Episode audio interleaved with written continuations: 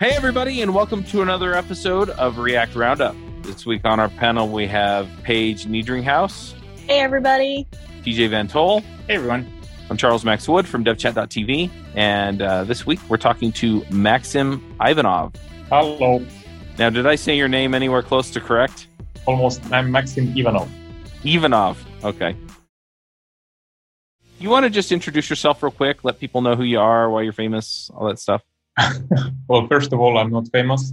I am front-end developer working in Mojang right now. Two years ago, I think I was working in Dice, working in Battlefield 5, and before this, I was working on some websites, what whatnot. Like right now, I'm mostly proud about participating in those game development thingies. I live in um, Stockholm, Sweden. Moved here about three years ago from Russia, and I have a YouTube channel and uh, a website which I don't update anymore. and that's I think that's it. Wait, so you work for Mojang? I, I need to get my 14 year old in here so he can geek out because he loves Minecraft. Yeah, as you can see, I have a bunch of things from from Minecraft because the, one of the best things of, about working in Mojang is that you get free swag. Like not anymore because we're locked down, like we work from home. But before that Corona thing happened, uh, we would regularly get some some some souvenirs. Like one of them is this chips from. Probably doesn't Oh, make yeah. sense to show it all because the podcast doesn't have video, right? People want No, we're not. We're not going to share the It's video. okay. This is this is exclusive content. This is just for us. So Yeah. for for the listeners, I can describe this ship. It's it's square cubical ship that not really closely resembles a, a real animal, but well, it's it's green and, and cubical. It's nice. It's super cute. yeah. As well. All right, I think I want to work for your company now. If I get free stuffed animals like that, that's really fun. I know, right? I, I, I don't know if it, it's possible uh, in Redmond because there is Redmond office of Mojang. I don't know if they get free swag. Maybe it's only Stockholm. I don't know. Maybe. You will That's have to right. do your Because own. uh, Microsoft Microsoft bought Mojang several years ago. Yes, exactly. Actually, my ba- my badge, uh, like uh, the access page that opens the doors, is uh, it, it's it's it has Microsoft logo, not Mojang. Interesting. So you said you're a front end developer, but now we're talking about uh, building games. Can you actually do that with front end tech, or is that kind of work is one thing and front end stuff's another thing? Yeah, that's the funny thing that being front end developer, I all I almost exclusively work with React for past two two years at least. And thing about React is that it allows you to build the um, uh, component tree, and then you can render it basically anywhere. Like most known example is React Native, where we take this tree Uh-huh. and we render it through uh, native elements. Another example in game development is Battlefield 5. That not only 5 Battlefield from Battlefield 2 they started to use React to create uh, UI, some parts of UI at least. And then now in Mojang, some parts of UI in game are also done through uh, using React. So it is possible. Uh, it's even actually, you, I think you can you can find demos showing that you can even build games using React because well, if you can if you can send uh, whatever React spits out to some custom renderer and then you can have some elements and they're interactive. You can build a game with this. It's not really a That's- popular approach, but works. That's fascinating. Yeah, it was funny. It was like, do you want to talk about your TypeScript book? But th- this is so fascinating to me. I mean, do you- so you have your own custom renderer then that works all this stuff out? Um, Mojang? uh, you mean in Mojang? Yeah, yeah, yeah, exactly. Uh, that's that's um, what interesting could I tell you about this? Actually, last Friday when I was um, hosting this meetup with with Mojang, um, Paolo Ragonia, who works in uh, UI team there, he was actually explaining how did they manage to create their own renderer for React components. If you're, re- I, I could actually leave a link. I think maybe it makes sense. Do do podcast listeners follow links that would Yes, Yeah. they do. yeah, that, then I can I can try to do it now, or I can do it later. I, I can write it write it down and provide it. Yeah, that would be great. And then, I mean, if you're not the person working on the renderer, I would love to get somebody on to talk about building a game renderer for React. that, yeah, I can actually yeah I can talk to him and he probably can tell you more. But thing is about custom renders, uh, it's quite well explained by oh I forgot her name from from from Facebook. She made a good talk about uh, making custom renders. So what Paulo did in, in his talk last Friday was he, he he created a custom render that takes every element and creates a, and transforms it to a marquee. Do you remember what is marquee element? Uh, the the good old web scrolling marquee. Scrolling Yeah, thing. of Yeah, course. exactly. So this React render takes whatever you, you, you, you put into it, like div, uh, img, like whatever, any tag. It just renders them as uh, marquee. It's quite easy. Was the talk you were talking about the one by Sophie Alpert? Yeah, exactly. Sophie Alpert talked about it. So it's it's nothing, nothing. No, it's not a rocket science. It's well documented how to do it. But then it allows you to do crazy things. I don't know why don't is the, is not there such a product like React Render for Unity? Because making interfaces in React is the easiest thing. I think this mental model of like components, a tree that you render other components inside of them. This is the most natural and easiest thing, uh, easiest way to think about UI at least comparing to any other UI toolkit, because I used to be an iOS developer before, and I remember how it was done back then. And Uh-huh. like I used to work with Backbone on front end. Like React is the easiest to understand and to have a grasp of what is going on with your UI. Right. That's actually what I wondered. I thought that Unity was pretty much like the be all end all for game development. So to hear that you're using React is really that's a really cool thing to know. Having custom render is the easy, like the simplest part of having React in your game. Problem with it comes if you want to support consoles, because you will need to have some JavaScript uh, engine there. Yep. And um, I don't remember what exactly how is it solved in uh, Mojang because there we're using some proprietary engine to, to, to do it for us to, to, to have JavaScript embedded somewhere. But for example, in Dice with Battlefield, it was it was a problem that they had to solve themselves. Like to, I think it was JavaScript core. Is this how it's called? This this JavaScript? Yeah, on iOS devices. Not not only iOS, but basically wherever, wherever whenever you need to run JavaScript along with your like C++ or whatnot, Uh-huh. uh, you, you you can use, for example, JavaScript core, and it can be problematic, for example, on PlayStation and the other consoles because it creates vulnerabilities and sandboxing issues and such. So this is the biggest problem there. Not really like taking React and rendering it out, but like providing JavaScript engine to be able to even launch and to, to, to even run React. That's the biggest problem.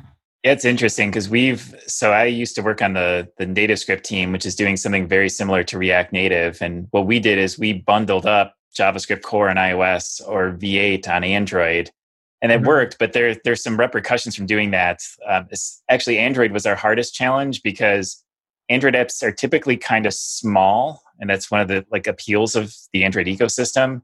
And V8 is multiple megabytes, and you usually ex- actually have to ship multiple versions of V8 to support like different Android architectures. And it creates a, a huge hassle uh, because most of these platforms just don't have a, a native JavaScript renderer. So you kind of have to just package one up, which can work, but it's also a bit messy too.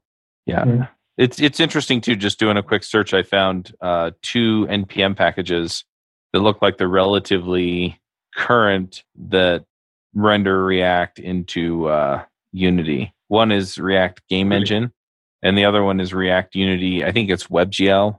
I'll put links in the chat so they'll wind up in the show notes. But yeah, to speak to this a little bit further, though, I'm a little curious. Like, what what is your workflow then? Like, do you wind up having to write some C code and some JavaScript, or is all your work React and then it, you know, you have a component that it just renders into native whatever it is that the game engine uses?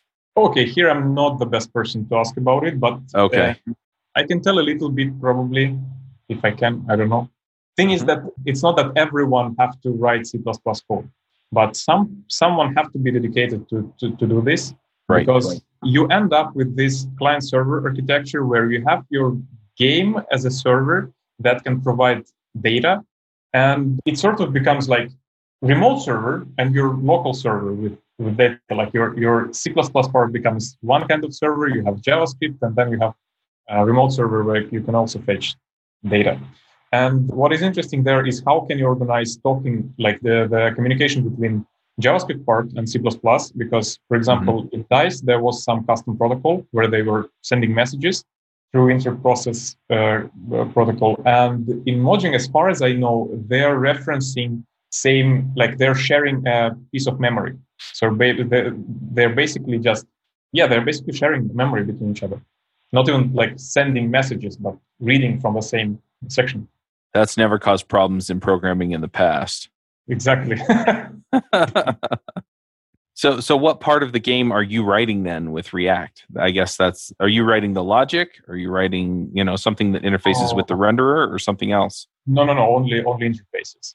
And as okay. for me, I work in the web team. Uh, it's the team that doesn't even touch uh, game game related. Oh, okay. What I work with is basically uh, your you can probably call it admin panel, like I don't know, like account and profile uh, uh-huh. pages. Uh-huh. And some parts, some some codes code that I wrote is being used in game-related things like uh, localization. I wrote the, um, our uh, internal library to localize uh, components. We're using gettext to work with it. Have you heard about this old school way of localization? It's GNU get GN, GNU gettext. It's quite an old thing. Cool thing about it is that it's good with um, resolving conflicts in your transla- translations. Like when you when you have some something questionable, like uh, the system doesn't really know should should you change some some string or not, it will safely notify you about that instead of breaking your translation thing, and it allows a very quite good degree of automation. So yeah, this is the only code that is written by me and is share is kind of used in, for example, in Launcher, but otherwise it's in the web. Nice. All right. Well, let's let's shift gears and go ahead and talk about TypeScript. And yeah, maybe we'll circle back to this, or you know, have the person who wrote your uh, renderer on to talk about how we can make React into gaming systems and, and what goes into that. But yeah, so you wrote this book. I'm a little curious what the story is on your TypeScript on, in React book. I'm still I'm still in the process. So this this new year, I felt like I, I want to write a book.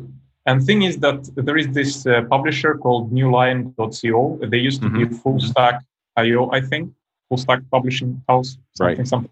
And they have magnificent book covers. It's amazing. They, they're so so great. I was looking like I, I love the Vue one, for example, with this deer in the forest or something.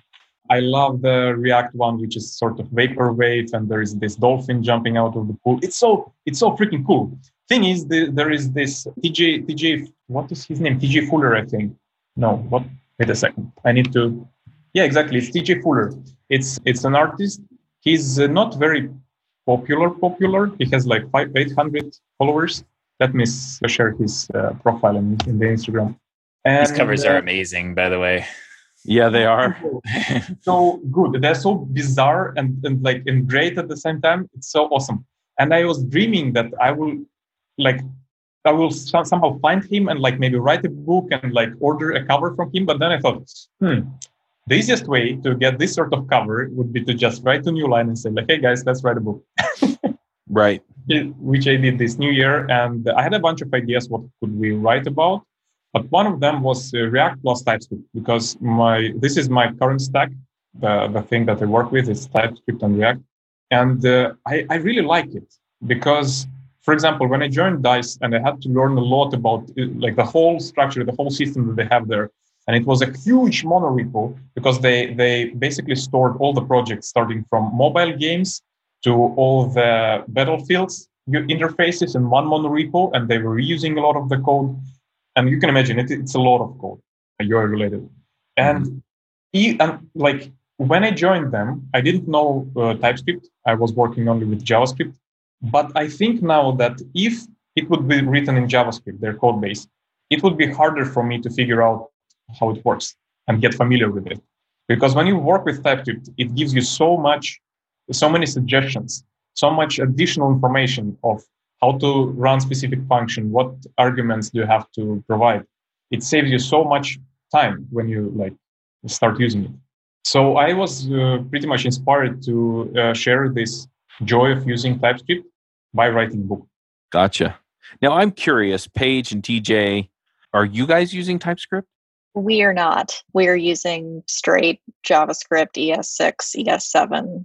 And we are mostly, uh, well, actually, so KendoReact is written entirely in TypeScript. So at Progress, we like to say we were using TypeScript before it was cool. it's it's just interesting to me because as I talk to more and more people, I'm seeing more and more people adopting TypeScript. And mm-hmm. we're also seeing in some of the other communities, I mean, Angular just whole hog adopted TypeScript. If you want to write Angular with ES6 or ES5 and you're just into that kind of pain, you can do it. but it, it really, I mean, all of the examples are TypeScript and they don't even try to teach you how to do it the other way. Uh, Vue 3, my understanding is, is that they've adopted TypeScript as well. And so you know seeing it pick up and, and i've talked to a, quite a number of people in react and react native that are writing their stuff in, in typescript as well so it's making inroads even if it's not kind of the blessed way to do things so yeah I, I think there's definitely a growing market of people out there that want to learn typescript if they haven't already. I'm curious if anybody here has seen any stats on usage of TypeScript within the React space because when I when I say we mostly use TypeScript because we we're basically building a library for others to use, we sort of have to accommodate everybody that wants to come to us. And so one right. thing we struggle with is like, well, should our demos and samples be written with TypeScript? Because like we write with TypeScript, but should our samples be that way? Like, what's the average person that's going to show up on this web page going to want to see? And so, like, at least from what I've seen, TypeScript is growing, but it's still kind of a minority within the React ecosystem. So I'm mm-hmm. curious what everybody else thinks or how everybody else views that. Well, we've been using a design component library called Ant Design for our internal application that we're building at work. And just recently, they did a release upgrade. They went from V3 to V4 and all of their v4 examples on their website which are really well documented they now have both typescript and javascript if you want to see code sandbox samples but the default actually starts out in typescript so mm-hmm. i don't know if that's an indication of the trends or if it was just a decision that the team made that they wanted to start the default with TypeScript, but they have both. So maybe that's something that your team could include if they have the the time and the bandwidth to do both both types. So, Paige, you say that you pro- that they provide both example in, uh, examples in JavaScript and TypeScript at the same time. Yes, yeah, you can mm. switch between the two based on your language of choice. That's cool. Yeah, it reminds me a little bit of when I was a kid you would uh, call a helpline for something and they would just talk to you in english. And now every helpline i call up it's you know press one for english and two for spanish right? And it's it's it's not because anyone dictated that right? Nobody's telling them the government's not telling them that they have to do that. But they get enough calls from people that don't speak english well that speak spanish fluently to where they've had to adopt that. And so i would guess that that's the direction that, that's going in there right? They have enough people that are trying to figure out how to do it in typescript that they're just like well, we can sell a whole lot more of these if we do it in TypeScript too. Yeah. Thing, thing with JavaScript is that it's it's valid TypeScript as well. Like it's back TypeScript is completely backwards compatible. Right. But problem comes if the library that is providing those examples has complex types. One of the things that I faced recently was React hooks, React hook forms, and it's an amazing library that I, I I'm very happy that we found it because it's way, way, way simpler uh, than Formik or React Final Form or whatever. Like it's so easy to use. It's it's whatever you used to write, and it was like I don't know, 50 lines of code with Formik. It's now five, like tenfold smaller, more compact with the React Form. But they, if you if you look at the typings that React Hook Form provides, it can be quite complex, and sometimes you cannot just import the type that they want you to use because they don't really want you to use the types directly. They want you to use type inference functionality of TypeScript. When TypeScript figures out types for you instead of relying on you providing it manually. And if you don't expect this, and they unfortunately don't show it in their examples, even though they have examples in TypeScript, they it seems like in their configuration they allow to have implicit any, which is like a very slacky approach of using TypeScript when you're like, yeah, sometimes I provide types and sometimes I accept any value. In my projects, I usually restrict this to not relying on any type. I usually like to be specific about what my functions accept as arguments. So when, when you try to transition their, their examples to, to more restrict, restricted environment, you might face problems, which, which I had. And this is what I'm trying to show people in my book, as well. This is why, for example, this React plus TypeScript book is needed, because oftentimes, even even if they have examples, they're not in the context of real project where you're trying to get full benefits of using TypeScript by restricting usage of any. I'd actually be curious: Are there any other like say TypeScript plus React best practices? Do you think like if if anybody's listening to this and thinks like I'm going to try this, like what's your top three or four things that people should be aware of? There is an amazing handbook written by oh Jesus, I'm very bad with names. I forgot the name of this dude. He's a proponent of open learning. You probably saw him in Twitter, and he has I think Egghead tutorials. Jesus, I, I, will send the link to this repo. Uh, it's basically a cookbook with examples of how to do everything with React and TypeScript. It's just small uh, chunks of code like how to define your functional component, how to define your class component, how to specify a type of your state in your component, and yada yada. Amazing.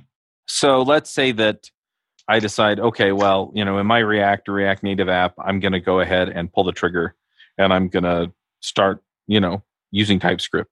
Do I need to go convert everything? I think I know the answer to this. Or can I just start pulling TypeScript in a piece at a time and then go back and refactor things as I work on them? you can do the latter. You can you can gradually transform your code from JavaScript to, to TypeScript.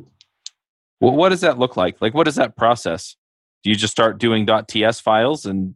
You don't even need to do .ts files. You, oh yes, TS or TSX. One thing that becomes important if you work on React project is that, for example, when you use JavaScript, it doesn't matter if your files are JSX or T, or JSX or JS. They're like it doesn't matter at all. Like you can make an additional hint for yourself. Like here I have JSX code, so this is JSX file extension. But with TypeScript, it becomes crucial that if you have JSX and this is the HTML-like JavaScript syntax that allows you to write layout, which in, includes triangular brackets. Uh, they're also part of TypeScript syntax. So if you don't want to have a syntax clash where the compiler doesn't know like okay this triangle bracket is it a react element or is it typescript uh, type assertion where you're trying to force some variable to be of certain type then you need to let it know okay this is tsx here i will have those triangle, triangular brackets and they will mean that i'm using uh, an element. And basically gotcha. i think that's all the, all the all the tricks that you all the important things that you need to remember because otherwise you just convert it to TypeScript, and uh, by converting it is just you can start adding types gradually, and then when you feel comfortable and you feel that you have resources and time to just turn the, the, the, the, switch and start uh, being strict on your types, and there are several levels of, of it. Like you can be a bit slacky, like allowing any if you need to do it, or you can even allow implicit any when, for example, you don't provide the type information of some variable and there is no way for TypeScript to know what, what kind of value will it hold. It will just assume, okay, this is any value. And you can turn uh, a setting that if if you have such code, TS, TSLint will tell you, okay, look, you, you have this unknown type for this variable. You, you, you should provide some, some type, some specific type for it. But this is something you can turn on and off uh, with, with settings. It sounds really simple. So why why do we need a whole book on it then? It sounds very simple on the surface. And to be honest, it is most part of it, it is very trivial. What is untrivial is like you have those things that you can do with TypeScript. And in uh, documentation, you can read, okay, you can do this, you can specify this type, you can use generics, you can provide types for your this and that. And my book aims to uh, provide you the context. Okay, I have this functionality, where do I use it? When should I use this specific type or should I even like bother typing it manually here and um, basically putting you uh, putting you into a perspective like okay i have these tools when do i use them i can give an example of what i'm talking about in my current chapter that i'm trying to wrap up before beginning of may it's about testing and one of the things if you uh, write tests you know sometimes you need to, to mock global variables like for example, you use some uh, API like local storage, and you, you want to mock uh, the local storage functionality in your test.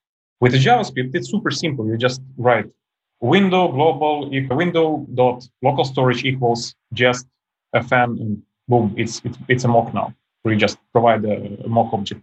With TypeScript, you first need to provide it an information that the global object that in your case will be window will have uh, this local storage that will have this uh, form of it, for example. Or let's say you're writing test helper that not only renders your component, but also wraps it into a router provider, routing provider from React DOM, so that you can test routing in your, in your code.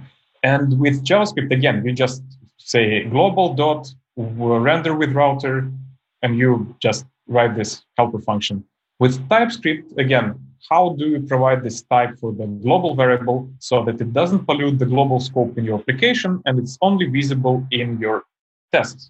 So this is what I talk about in the, in the book. Very specific things, like when you work on your project, how do you do that? And it's not that I go and uh, show the recipes. The book consists of uh, six applications. We start with the simple one. We build a Kanban board using uh, React and TypeScript. Then we go about uh, testing your application and we use an online store as an example, and we gradually cover it all with tests, trying to be as unit based as, as possible, like not much of integration, but trying to isolate each uh, component with, uh, with mocks and then test it in isolation. The next one, uh, I'm talking about Redux and how to work with TypeScript in with, with Redux. Then server side rendering, um, talking about Next.js and TypeScript and what I forgot what it's what is the last two chapters about. Whatever. So basically, we cover oh the GraphQL. It's GraphQL. With GraphQL, the coolest part is that you can actually generate TypeScript types for your data automatically. So if you have GraphQL schema that you get from your backend, you can automatically derive TypeScript types for it. That's super awesome. Yeah, I like that because it's one thing that I always struggle with is a pain is like the model objects generally like especially if you're in a big app and you have some complicated structure like it can just be a, a pain to get right but it's also kind of important because if unless you actually go through and do that it kind of takes away from the whole point of using typescript in the first place.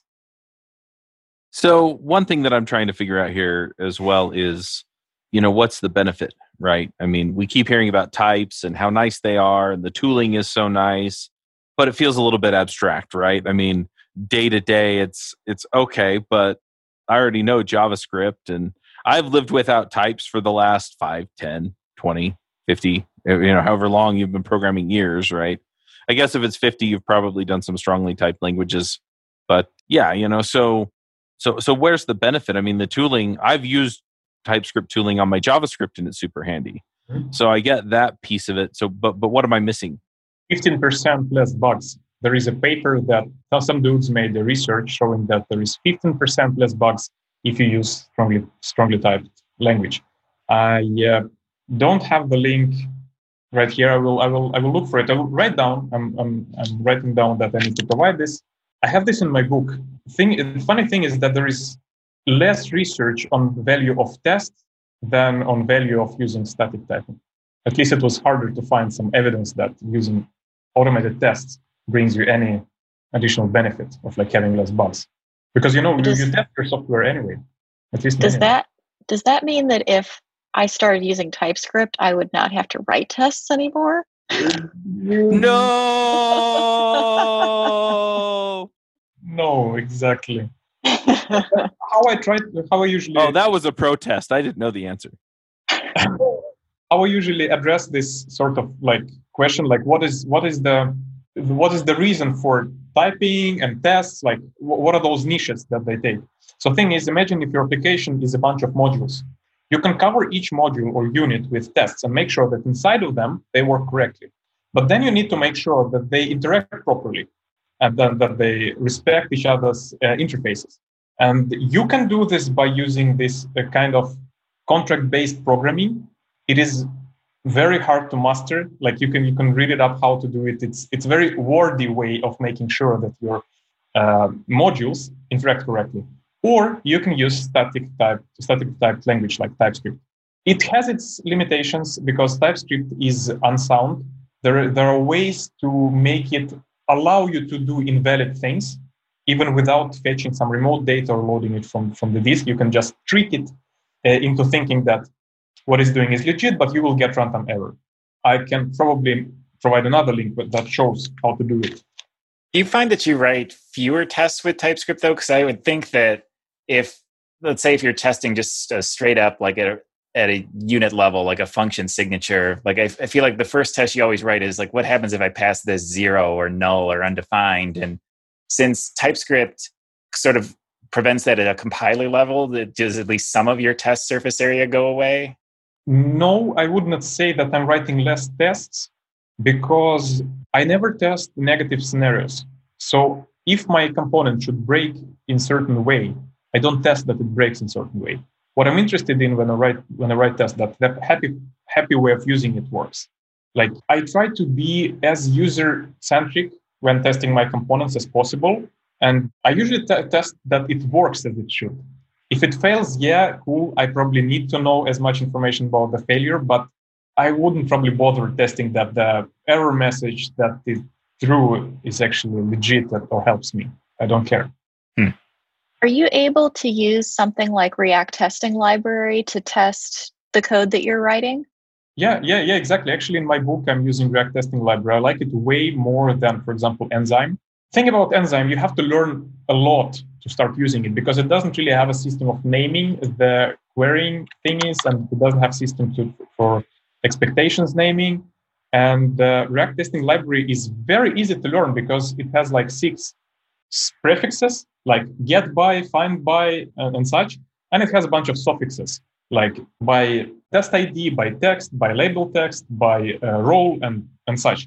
You remember those six things in the beginning, six thing, uh, things in the end, and then you construct those names and you can easily remember, recall by mnemonic rules and the query querying function to find the element that you need in your layout, and then expect that it has some some sort of meaning.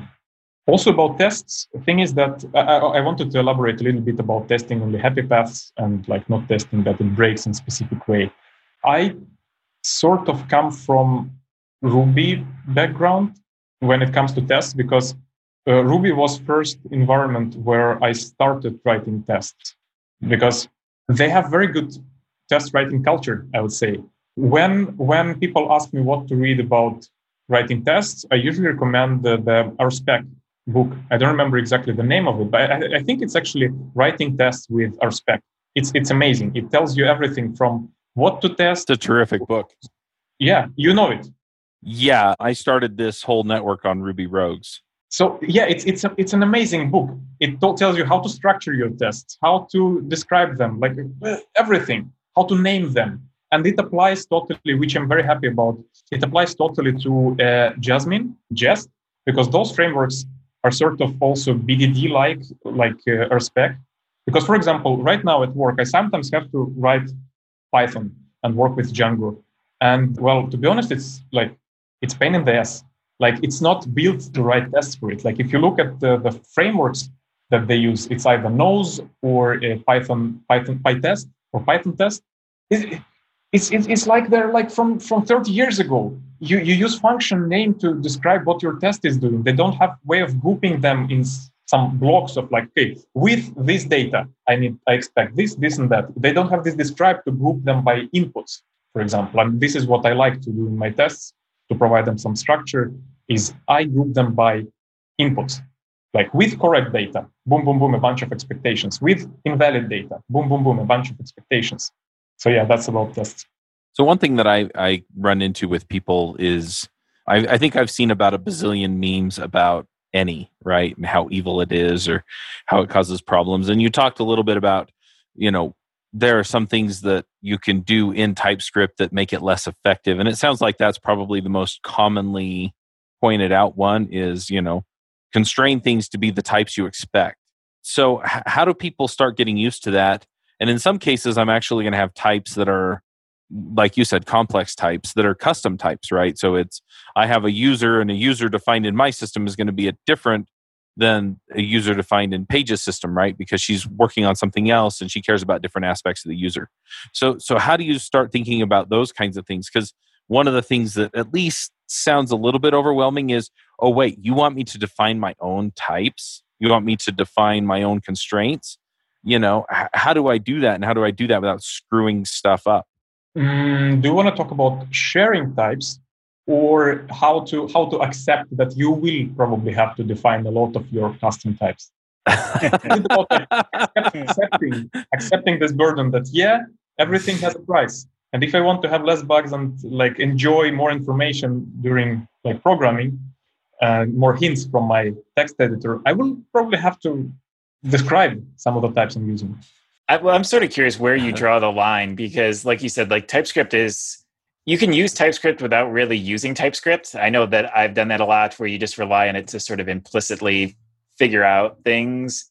And I'm curious, like, where you personally draw the line of like, okay, I need to actually define, like, say, an interface for this this thing that I'm using. Is there a point at which, like, for you, is that beyond like I have a simple string or a number, or like, do you have a certain process or procedure you use for making that sort of decision? Well, for me, to be honest, majority of types that I'm writing are interfaces for component props. That's probably the most common thing, common type that I'm using. Otherwise, I'm using, I'm relying a lot uh, on custom custom hooks. We used to use MobX extensively. Now we are slowly migrating to custom hooks because when, you can just move some some logic to an object-like thingy that you can add uh, functions to update and the properties to store. Doesn't make sense to use MobX. And I type, I don't actually type return values that, that hooks return because this is this information is already there. TypeScript sees that, okay, you return, let's say we're working with profiles. The profiles array, add profile, remove profile. You return them from the hook. Okay, TypeScript already sees that you return those values. It can derive the types of them automatically. But then if you want to make sure that some component only accepts uh, pro- uh, profiles, and it should be of type array of profile type, then you probably have to use an interface or a type to define type of your props. But that's it. It's, I, I wouldn't say I write many, uh, too, too many uh, custom types. Uh, I rely a lot on type inference, and TypeScript is very good at it. You'll have to forgive me because I have a question that comes from not having used TypeScript pretty much at all. What is the difference between using TypeScript versus just having prop types in your components in React? Because that's what we do and try to, you know, have is required or have default props when props aren't supplied to a component. So I know, you know, it doesn't break anything and the build will keep going and the compiler or the console will just throw an error. But how much of a benefit is it to use TypeScript instead of just having prop types on components? Exactly, that's a good question.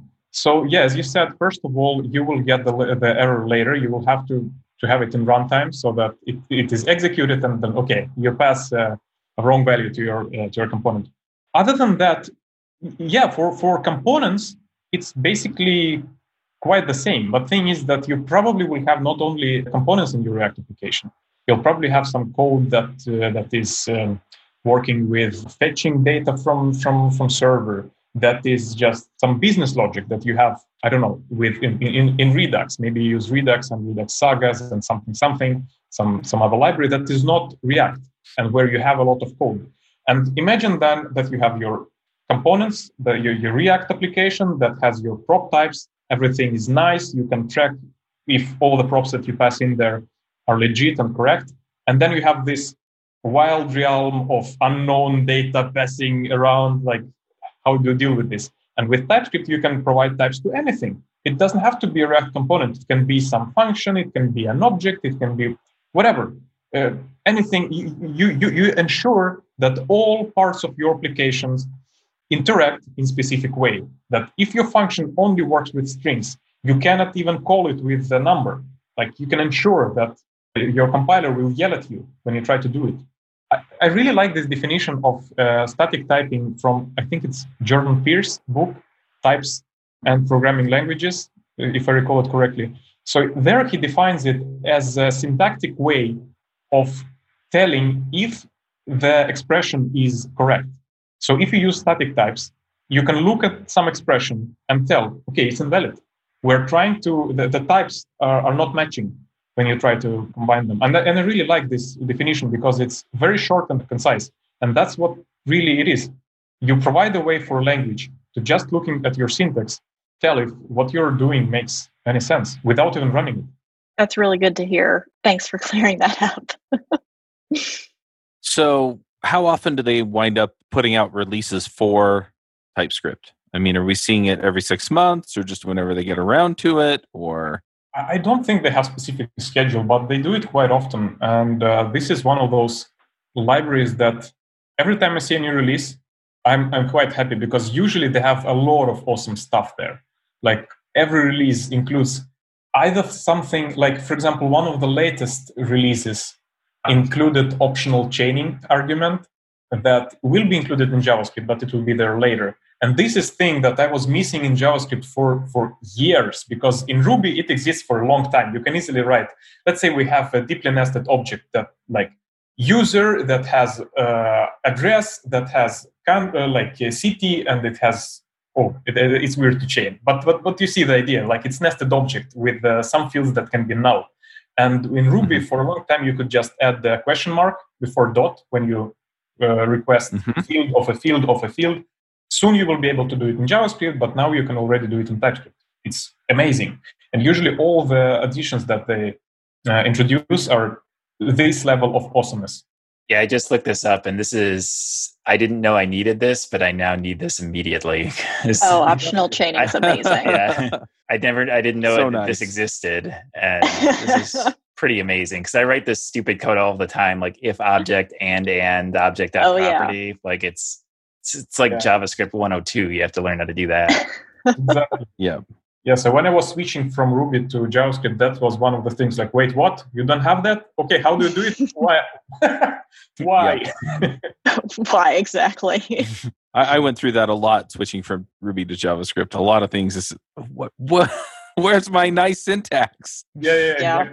And it's interesting too, just to see how much of it gets adopted by the language, right? By language updates and proposals, which is where TypeScript adopts a lot of its features from and how much of it just gets kind of built in by somebody who finds a clever way of allowing you to do it by doing a quick npm install of some package that gives you some nice syntactic sugar and makes sometimes, it possible. Sometimes syntactic sugar is first introduced in JavaScript. Uh, there is a funny story about default um, exports.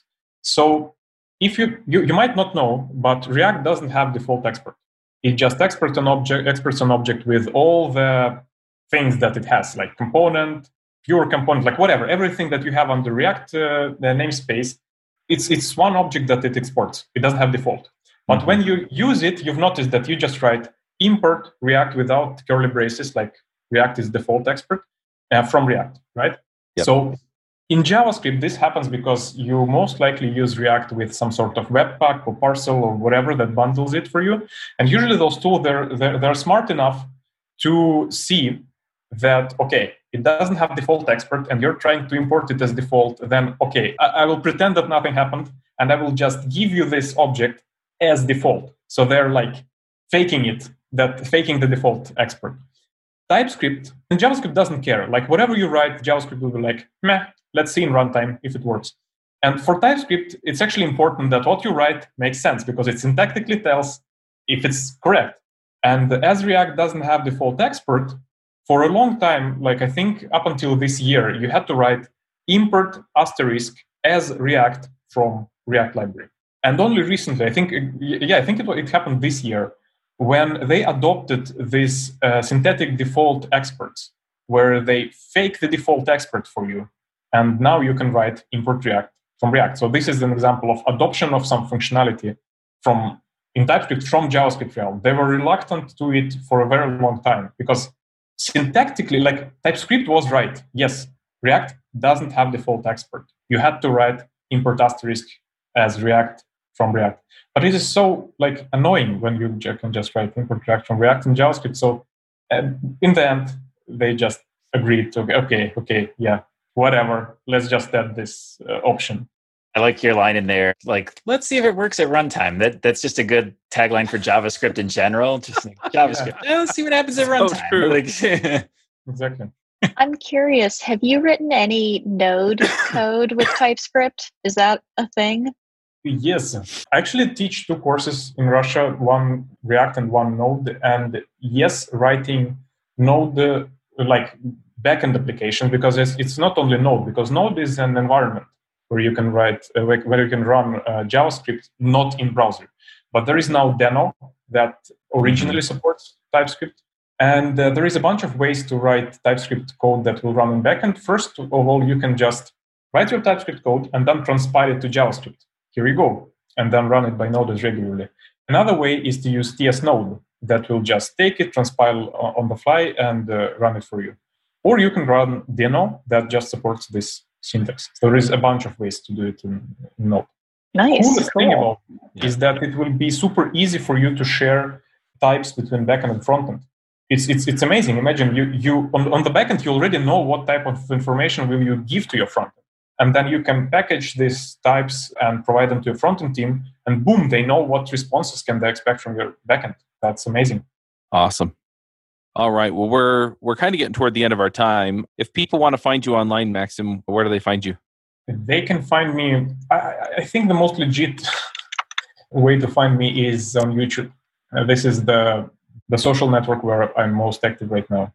I'm publishing okay. videos, not very regularly. It says that it's weekly show. It's not even. it's not even monthly. I sometimes post videos. But they might be disappointed because we're talking about React and TypeScript here. But on my YouTube channel, somehow it's mostly about Firebase. It ended up being mostly Firebase because my most popular video that is like 27 or more thousand views, it is about Firebase. And from that, they, I started getting questions like how to do this, how to do that with uh, Firebase. And I started posting more videos. I'm thinking, how could I transition to more interest to, to the topics that are more, more interesting for me, like TypeScript and React from Firebase? I don't know. I think you just got to start doing what's interesting to you. That's how I kind of blog, is what I'm learning at work and what's most interesting at the moment to me. Yeah, you yeah, got to follow your motivation, or else you're gonna like. That's the thing for me too. I'm I'm 100% guilty of saying like I'm going to do this weekly, and then it becomes monthly, and then it becomes not do it at all. So really, it doesn't matter how many views you have if you're not motivated to do the work.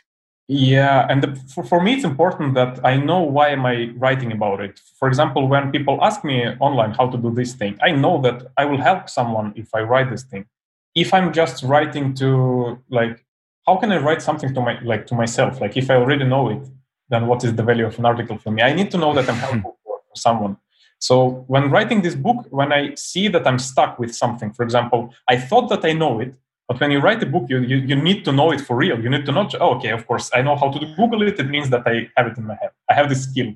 Not really. Oftentimes you will find that, okay, actually, how do I do it correctly? And then you struggle, and it might take several hours to figure out, okay, but, but really, if I cannot just not do it and I need to, to write about it, you know that you are saving those hours of paying for other people who read your material. And this is motivating. So this is why I'm still writing, uh, still recording videos about Firebase because people ask, and then I'm like, okay, that would be helpful for them. Makes sense. All right. Well, let's go ahead and do some picks. Paige, do you want to start us off with the picks? Sure, I'd be happy to. My pick this week is for all the free time that everybody has working from home. It's a book called The Name of the Wind and it's written by Patrick Rothfuss. It is the first in a series of books called The Kingkiller Chronicles. And if you like fantasy at all, like Brandon Sanderson type fantasy or The Wheel of Time, this will definitely be right up your alley. It's it's such a good read. It just kind of sucks you in and I couldn't put it down while I was reading it. It was just that good. So I think that two of the books are out now and there's more to come, but I would highly encourage it if you need something to read that is completely based in another realm and another world with nothing to do with anything that's happening in our world right now. Because it really just kind of takes you on a, a great adventure and it's been really a fun read for me. Yeah, it's it's an awesome book honestly, I just want to go shake Patrick Rothfuss and just make him finish it. I know the feeling. Because the, the first book came out in 2007, the second book came out in tw- 2011, and the third book is not out. So just like, we got to have the rest of this story because it's, oh, wow.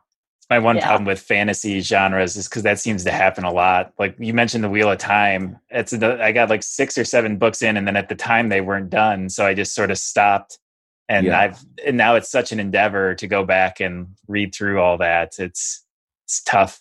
Yeah, the audiobooks make that easier. And and the other concern too is I mean Robert Jordan did 10 books and then died. Yeah. No. And Brandon Sanderson finished him off and he did a great job. I'm not complaining, but it's like we we just got lucky that Robert Jordan had a gazillion notes on it that Brandon Sanderson could use to write the last book which turned into a trilogy and yeah, it's like what you know, I, I've I've heard people reading like uh, what is it the Game of Thrones books, Mhm. and it's the same Yeah. thing, right? You know, if George R. R. Martin goes and walks across the street and gets hit hit by a bus, I mean, that series isn't done either, from what I understand. I haven't read that one yet, but yeah, It is not, and we all think that George R. R. Martin is just never going to finish it, and HBO will have done it for decades, and he'll still not be done with the last book. Well, hopefully it comes to a more satisfying ending than the TV series. I, I I'm a little bit afraid, honestly, with that series, since we're talking about this, that he told HBO how it was going to end, and so they ended it that way. And that anyway, that's how the, the series is actually going to end up. So we'll see. anyway, did you have another pick? I, I didn't mean to jump in in the middle of that, but I really love that book. No, that was that was my big pick for today. Is I know that I've in the past weeks I've done a lot of Netflix shows, and I needed to prove that I'm not just watching Netflix, but also reading books. So Have you watched Midnight Gospel? I'm sorry, which which show? Midnight Gospel. No, I haven't. Oh, it's amazing. It's I think it's by what is the name? I'm so bad with names. Who made the Who made Adventure Time? It is Pendleton Ward. So animation is I think his animation director Pendleton Ward. But the show is based on it's based on a podcast where some dude, some comedian, forgot his name, he is interviewing people and they're talking about very deep questions of life, death, like existential things, like how to how to cope with life. Like it's it's so bizarre. We just appear from nowhere and then we have to go to nowhere again. And this is the um, more, more like the, the biggest topic that they discussed there. But also like how, how to live human life. And all that it's a basically a talk show. They're really interviewing people. And all that is set in imaginary universe. So you listen to this talk show and you see how a spacecaster, it's a podcaster who lives in space in some rainbow dimension. He goes through virtual uh, simulated universes and talks to people uh, or creatures there while the world around them is uh, going through apocalypse and basically last minutes of, minutes of existence. And it's like, it's so mind blowing. You're trying to grasp those topics they're talking about, and it's like, it's really deep usually. And then in the meantime, what is happening on the background is like, it's so much, it's so much stuff. You can focus properly even it's amazing. I really liked it. I watched it this Sunday. Basically, binge binge watched the whole the whole season. Amazing. Nice.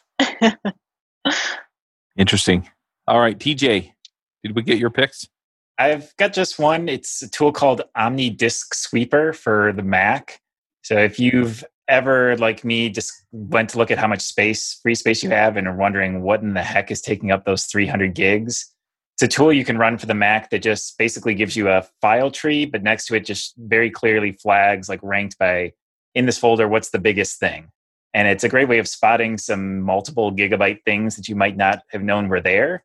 So in my cases, I do uh, do a lot of mobile stuff. So I had some like iOS simulators and Android emulators that were taking up like 10 gigs at a time that I wasn't using anymore that I was able to just quickly delete. And the other thing too is I found a script online, and I'll I'll paste a link into this as well for the show notes. That's just a, a script you can run in your terminal that just clears all the node modules on your machine. So if you're also like me and you've created a random scattering of projects over the years, and you don't want to necessarily delete them all because something in there might be valuable, you can just run a script to just kill all the node modules, and that can clear up most of the space that that's taking up. So I dropped a few hundred gigs off my Mac yesterday. So if anybody else is trying to do the same, it's a pretty handy tool for doing that. Nice. I'll jump in with a few picks. So I, I mentioned the conferences at some point. I think it might have been on the pre-call, but devchat.tv slash conferences. We do have a big JavaScript conference coming up in a few weeks as we record this. I think we might be further ahead than that though. If you are into React, you may want to go look at React Native Remote Conference, which is also at devchat.tv slash conferences. And then I've also been putting on remote meetups, and you can check those out at devchat.tv slash meetups. I need to get May's scheduled and see how that all goes. But yeah, during this whole COVID stay at home weird situation, I just want to create as many opportunities as possible for people to level up and also to interact with each other. And so we're working on all of that. And then I should pick something that I've been playing with or enjoying lately. My kids keep trying to buy, if you have your Audible accounts uh, connected to your uh, Amazon Echo, then your kids can buy books with your credits, it turns out. Oh. And I've returned this book twice and I finally just used one of my credits to pick it up. And I listened to it because I was like, well, you know, and I'd seen the movies. It's the Percy Jackson and the Olympians books. So I'm in the middle of the second book on Audible right now. And people have compared them to Harry Potter. They are not as good as Harry Potter. They're fun books. I enjoyed them. They are really quick listens, you know, like six, seven, eight hours. I'm used to the Wheel of Time ones that are like uh, 35 or 40 zillion hours or something. So, yeah, I mean, these just, you know, pop on, pop off. I mean, they're real fast. So, I've been listening to those. I also tend to listen to books when I'm falling asleep. It just helps me kind of unwind my head a little bit. And I've been listening to the Iron Druid Chronicles, and those books are really, really fun. It's an urban fantasy, which means that it's magic in our world. I guess Harry Potter technically is, though it mostly takes takes place in their separate arenas in our world. Percy Jackson is much more of a an urban fantasy, right? Because they go through the current world and then they interact, you know, in places that have magic. So those are super fun. It's a little bit irreverent if that bothers you.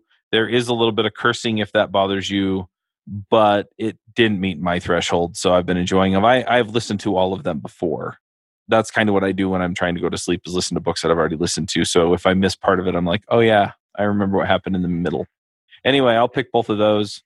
Maksim, do you have some picks for us? Have you like speaking of Harry Potter? Have you have you read the Harry Potter, Potter and the Methods of Rationality? HPMOR. I've oh, heard of oh, it. That's that's an amazing. That's the like that's so good. It's uh, basically alternative version. Like it's it's a fanfic, but it's one of those fanfics. I think it's one of either all the only fanfic that was officially published, sort of. Like you can buy a physical book, and um, it's an alternative universe where Harry Potter was not uh, adopted by his uh, uncle Vernon and Petunia or something. Instead, mm-hmm. he was adopted. Like his aunt married not uh, what is the name Vernon Vernon something. Dursley. Yeah.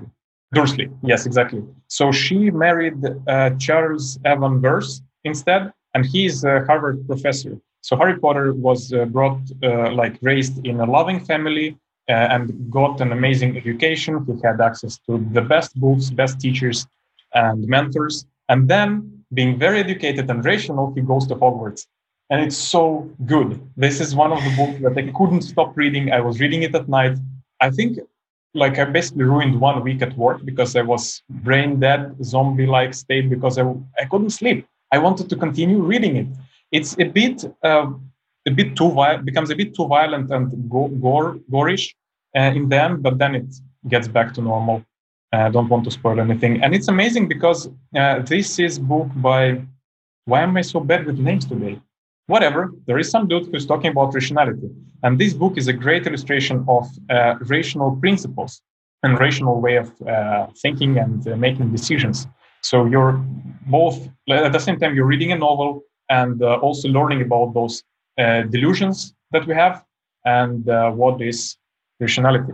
Nice.